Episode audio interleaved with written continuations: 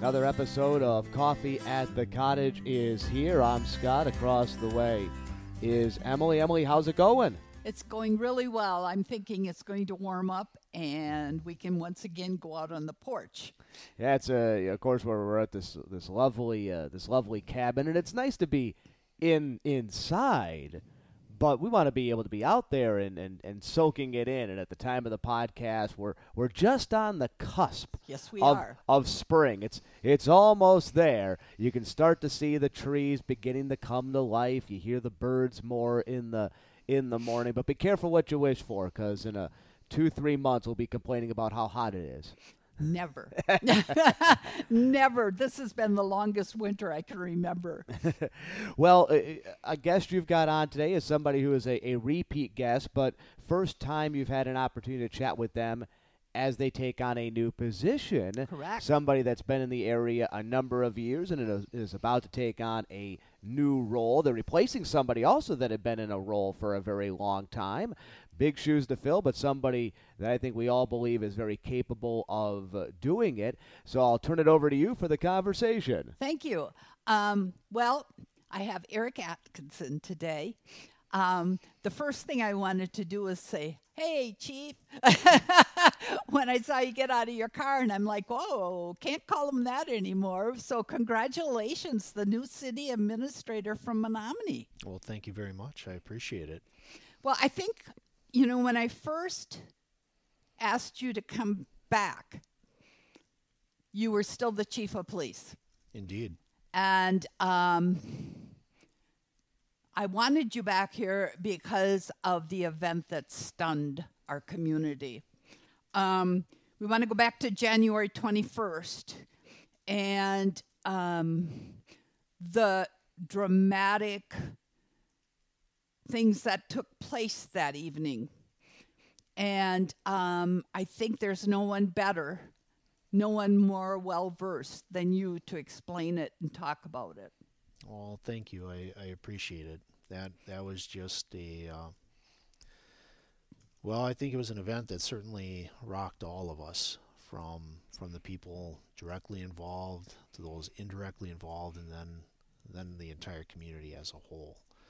I, I think most of us know these things can happen, but when they actually do happen, it's not any less shocking, not any less traumatic, and uh, it take it takes time to heal from it. So it it is uh, or it was very difficult time. Um, so now it's my understanding um, what you had to do is call in the state right away.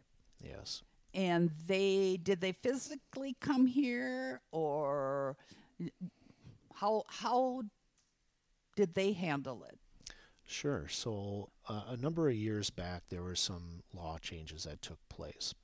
And and I've spoke about this before at other events and very much in support of it. But what the laws required was if there was an officer involved critical incident serious injury or death that you needed to bring in a third party organization, law enforcement agency, to investigate what happened.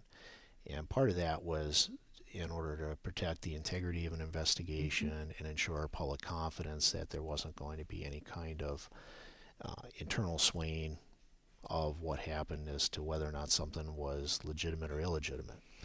And so, in this case, where we had uh, officer involved critical incident where there was a death of a citizen, uh, basically caused at the hands of law enforcement, we needed to bring in a third party. So when I was informed that we had an officer involved shooting and our our suspect was deceased, that we needed to bring in another agency. So the Wisconsin Department of Justice Division of Criminal Investigation has a specialized unit that mm-hmm. does officer involved critical sure. incidents. So we called them and they physically came to do the investigation. So they came that night and then worked through the next day to do canvassing of the neighborhood, mm. uh, interview people that were involved, collecting evidence that includes the weapons that were used, uh, um, making sure that the deceased, the decedent, was uh, taken for an autopsy in cooperation with the coroner, following that up with our medical examiner for those examinations, and then progressing through that entire investigation, reviewing body cameras, squad cameras, interviewing officers that were involved, also working with the decedent's family to uh, keep them apprised of the investigation, and then ultimately turning over the totality of the investigation to our district attorney's office. And then the district attorney ultimately makes a decision whether or not the homicide was justified or unjustified. And if it's unjustified, then they determine what charges would be levied against law enforcement. But I felt very confident, given the circumstances of what happened, that it would be a justifiable homicide. Not any less tragic for, for the decedent, and certainly not any less tragic for one of our victims that was part of that home invasion on there because that person will sustain trauma as well as everyone involved. And then, of course, the decedent's family, friends were also impacted by it too, as well. Sure. So, and and the community at large, you live in that neighborhood, you don't expect to have something like that happen, and when it does, it, it just really impacts everybody. Mm-hmm. I know. Um, as a resident of Menomonie, I don't live in that neighborhood, but it was a really real a reality check that this can happen anywhere, and it's very very sad. My heart went out to the officers. Um, to have to be faced with a deci- well, be faced with that. Um, and I'm sure that's not what they signed up to do. um, so, so with that in mind, with the victim and the officers, was there um, counseling for them? Yeah, so as a routine, if we have, and I, it's old habit to say we, We, since yep. I, am since I'm not a the it's police still chief Menomonie, anymore. though.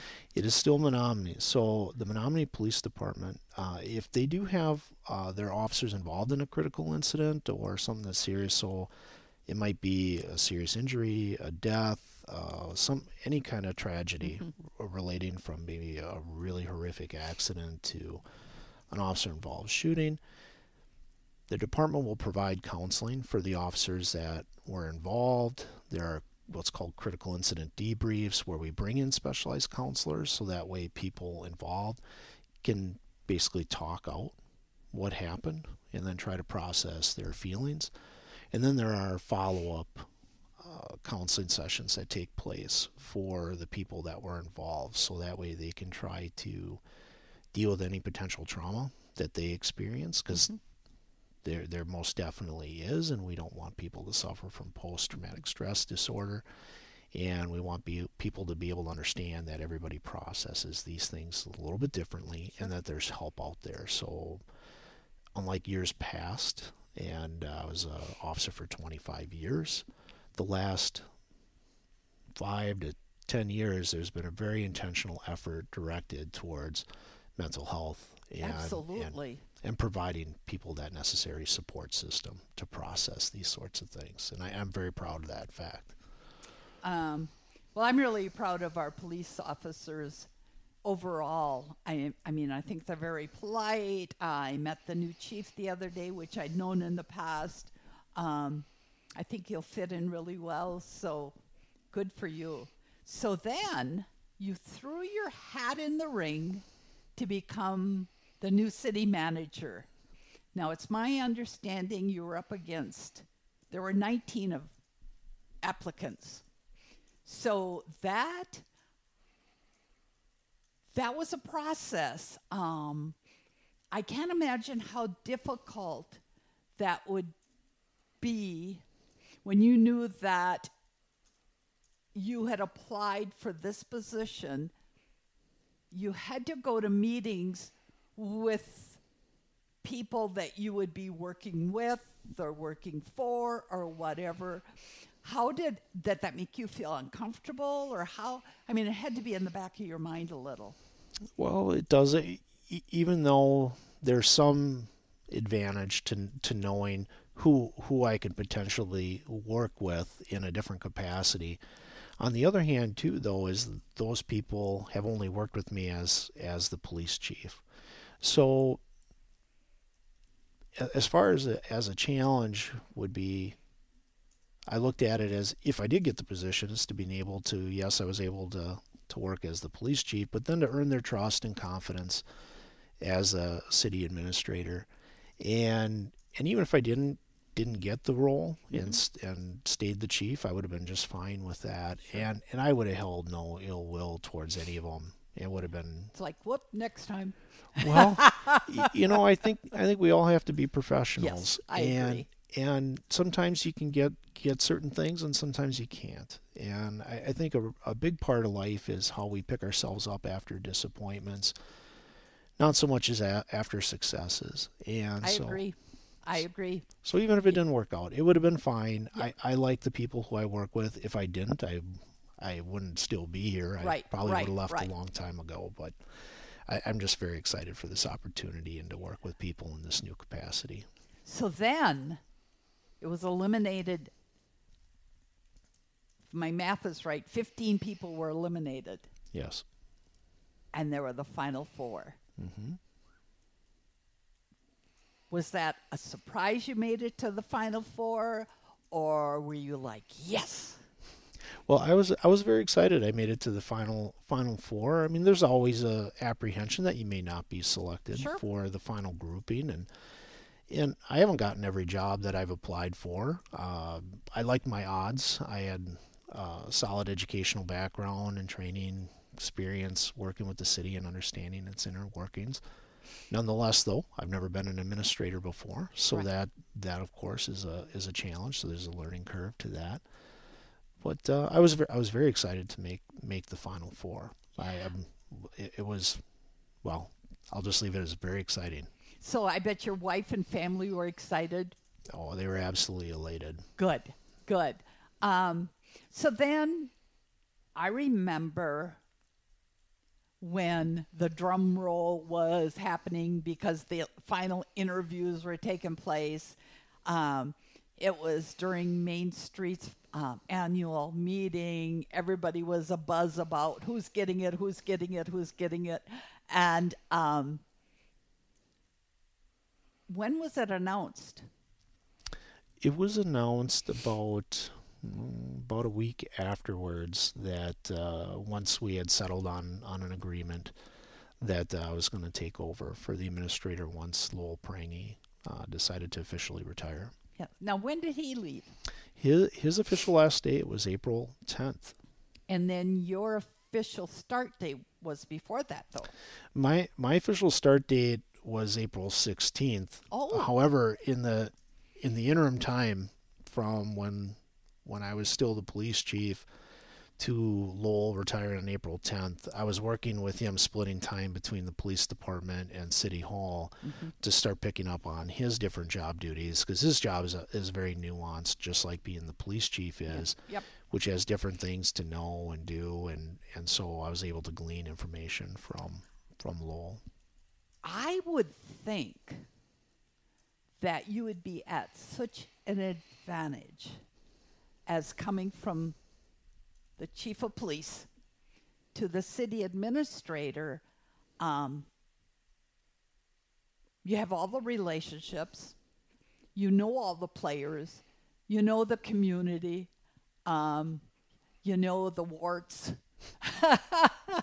and, um, you know, I would think that, that that in itself would be a value. Well, I definitely think so. Coming from when when I was a lieutenant in Hudson to the chief here in Menomonie, really didn't know anybody. So that was really trying to learn who all the all the players were within the city who work for the city, as well as who are the people in the community, all the different shareholders that are involved. Whereas in, in this case, yes, I'm still learning different things that uh, I didn't do necessarily as the police chief, but I already had established relationships with the with the people who work for the city as well as people who are in the community. So I I felt much more at ease with this transition than I did from my transition from Hudson to Menomonie, Good. if that makes sense. So when it was offered to you, how did you and your family celebrate? Well, I, at, at first, just just were very happy to to be uh, to to even be offered the the opportunity to do that. And then, uh, not gonna lie, we went to Johnny's Italian Steakhouse in Yes. Claire, which is one of my favorite one of my favorite restaurants. Yes, I wish they would open a branch here in Oh, Menomonie. wouldn't that would be wonder- wonderful? Oh, it would be oh my. God. But Uh, but anyway, so yes, we we did do a little bit of celebrating. Good. So that was it. It was uh, a joyous occasion. Good, good. Popped a bottle of champagne, Yes, it and that's fabulous. Um, so now, it was an easy transition to physically move from one building to another. Yes. That being said, what's the adjustment? Well, I, I think the the adjustment is a couple fold. So you as the administrator, you're much more involved with the general day to day finances and planning with uh, projects and developers, and then also coordinating department activities. So instead of just coordinate, coordinating law enforcement activities, it's helping the various department heads get the tools they need to be successful while also making sure that they are working towards accomplishing the goals of the mayor and the city council and what citizens want.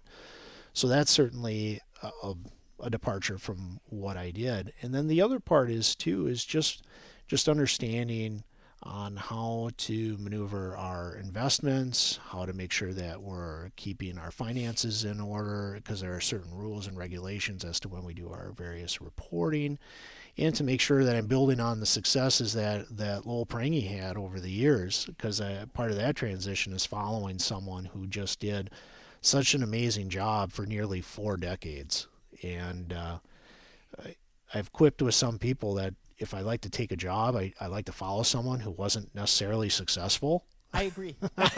if you can do that, you can. It, then the expectations are not as large. Whereas uh, Lowell Prange has set the bar very, very high, uh, very well respected and regarded. And but the upside of that is though, is I'm coming into a situation that is not broken. Broken. There's n- no need to fix anything.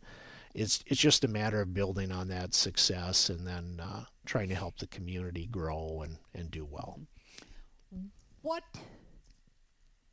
what is your favorite project or your biggest goal in that position? Well, I I think this kind of goes back to just one of my preferences and just my career, uh, going back to from when I was in private sector before transitioning to government and then continuing this into government work. I love to examine system process, like lean processing, try to determine where there are areas that we can eliminate redundancies, improve efficiency, while then also hopefully enhancing our effectiveness and service. So now, as government, we don't necessarily sell a product uh, to a customer, but what we do is we we provide service. And so, examining the types of services that we provide, seeing where there are opportunities that maybe we can leverage technology, human resources, both internally and then externally, to de- just deliver better services, which in turn hopefully make Menomonie a better place to live or more attractive place for people to move and live, a more attractive place for uh, businesses to come in and plant seeds in the community and start those relationships, and then also help tackling some of our, our other serious issues that we have with, with housing, uh, childcare, and those sorts of things that are taking place in our community. So Now- that's that's what I see. You know, uh, you always hear about Menomonie needing affordable housing. Mm-hmm. So th- you inherited this project. So I'm not, I'm just saying. So evidently there's this huge project coming in. And I think the lowest rent rate I read was $1,000 a month. And I, am guessing that's a one bedroom. Why would the city approve of something like that as opposed to a project that has low to moderate income housing? Well, part of it is when we take a look at our housing study that was recently done, we need housing at a variety of different levels. Absolutely. So that's why I would say that that wasn't rejected because that does fit a certain need for us.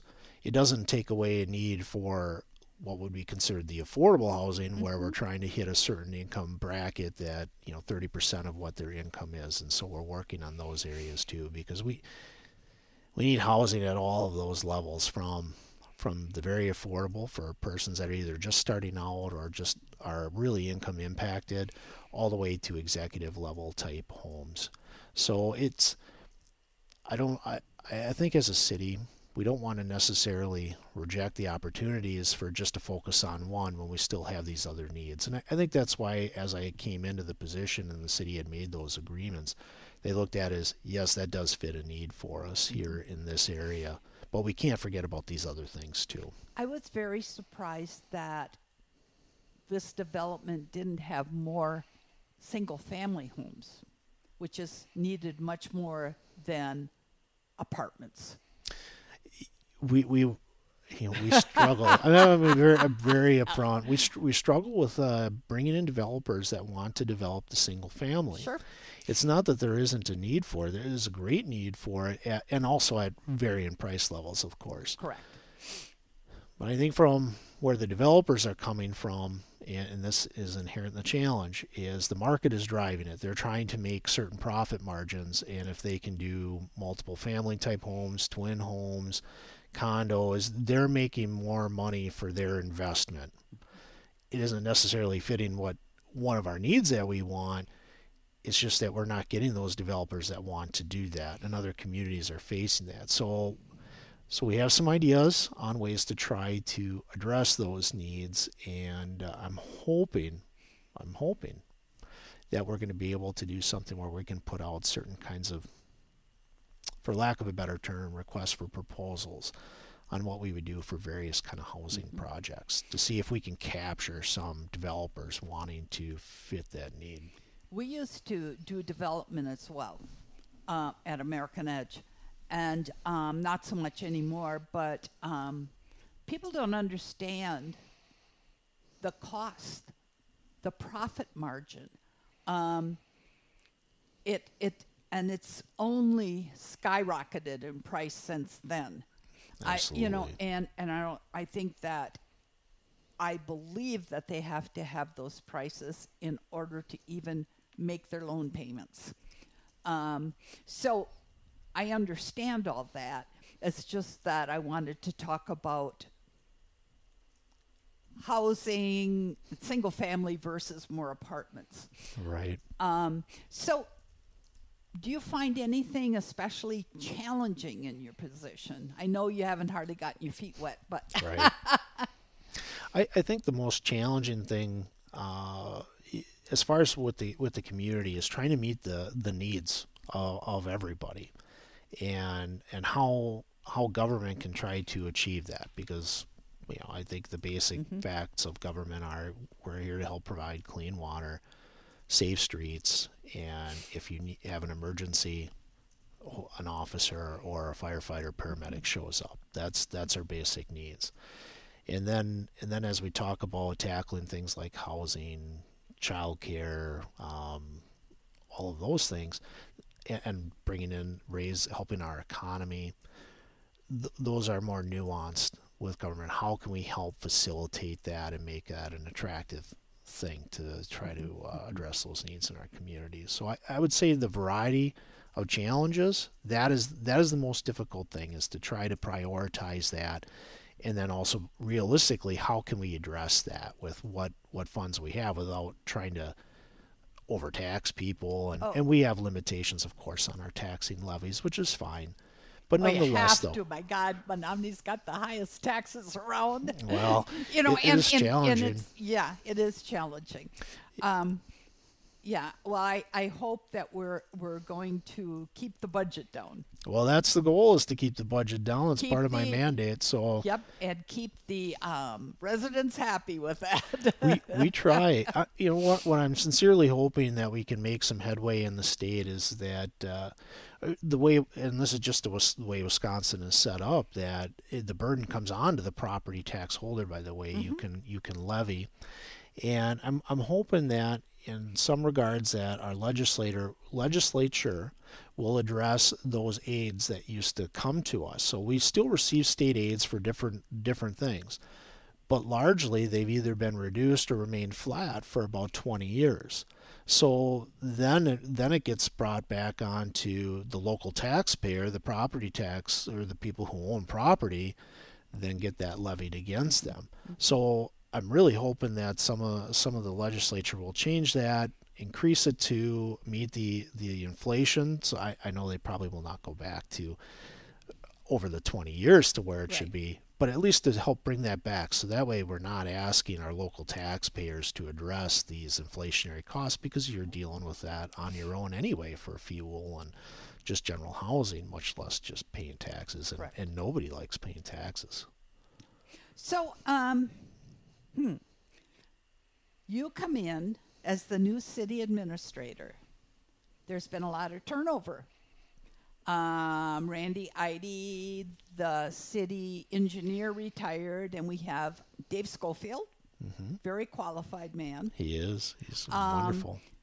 And a couple years ago, you know, Charlie Jones from Cedar, he retired, and you have Kevin Oyam. Yes. Um, and Heidi, the key to your financial information, I understand, is thinking of retiring soon. Oh, thinking she will be. I know. At the end of I- June.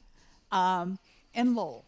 Yes. So you have, in my opinion, you have basically a clean slate to march forward on in your style.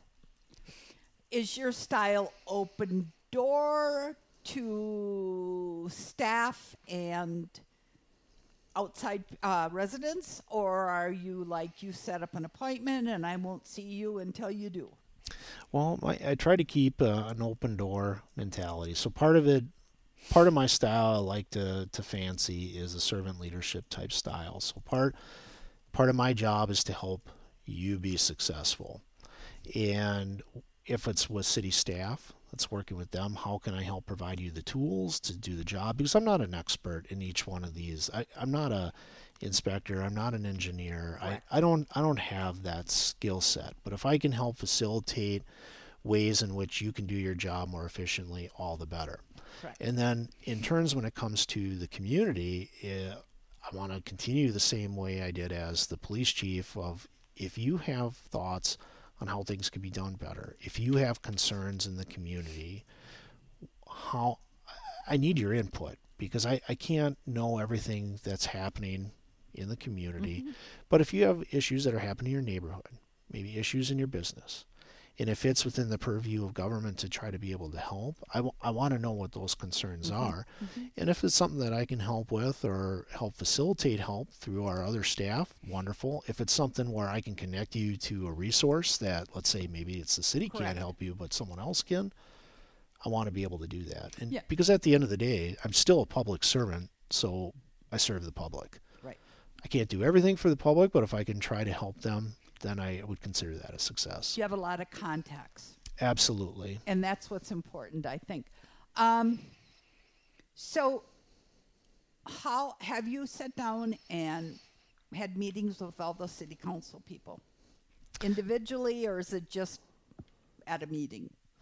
Right now, so far, it's been at meetings. When I came on as the police chief, I've had individual meetings with uh, council members before. Right now, I'm getting through our staff meetings, uh, individuals with them, so that way they can understand uh, as I, as I take over the role of the administrator, what my expectations are. Plus, I want to know what their individual expectations are, what needs they have, as they compare with the goals that have already been set for me by the mayor and the council. And then from moving forward there, then I can have intelligent conversations then with our mayor and then the council to see, okay, this is what our staff is seeing. Where do you think we need to go? So now, I have to bring this bring this up.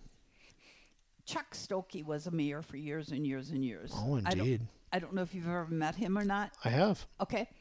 Um, I give him credit for having such a vision for Menomonie, um, we would not have the industrial park. No, we would not. I challenge you to go set and have a meeting with him. I think that it would be healthy. Oh, I think so too. So if you need his contact information, I know Pam has it. Well, they've already reached out. He's already asked for mine, so I know this is on my radar. good, good. He's an amazing man, and um, I think I, I think you'd enjoy a conversation with him. Oh, I, I know I would. You take a look at the things that we have just with our industrial park, and at the time, none of that stuff existed out there. And, and that man had the wisdom and the vision to make those investments, and they, they came with risk. No Oh, doubt about yes. it. And there were people that were, I don't know about this, Yep, but you take a look at what we have now, I agree. and in large part, you can you can look at him and say, "Thank you. Yep. This is this is because of you." Yes. So it, yeah, he is one of the great fathers of Menomonie. Yes. Well, Eric, thank you so much for being here. Oh, you're welcome. It's a pleasure. Thank, you for you. having me back. Thank you. We'll talk again. Absolutely. I look forward to it. Okay. Be well.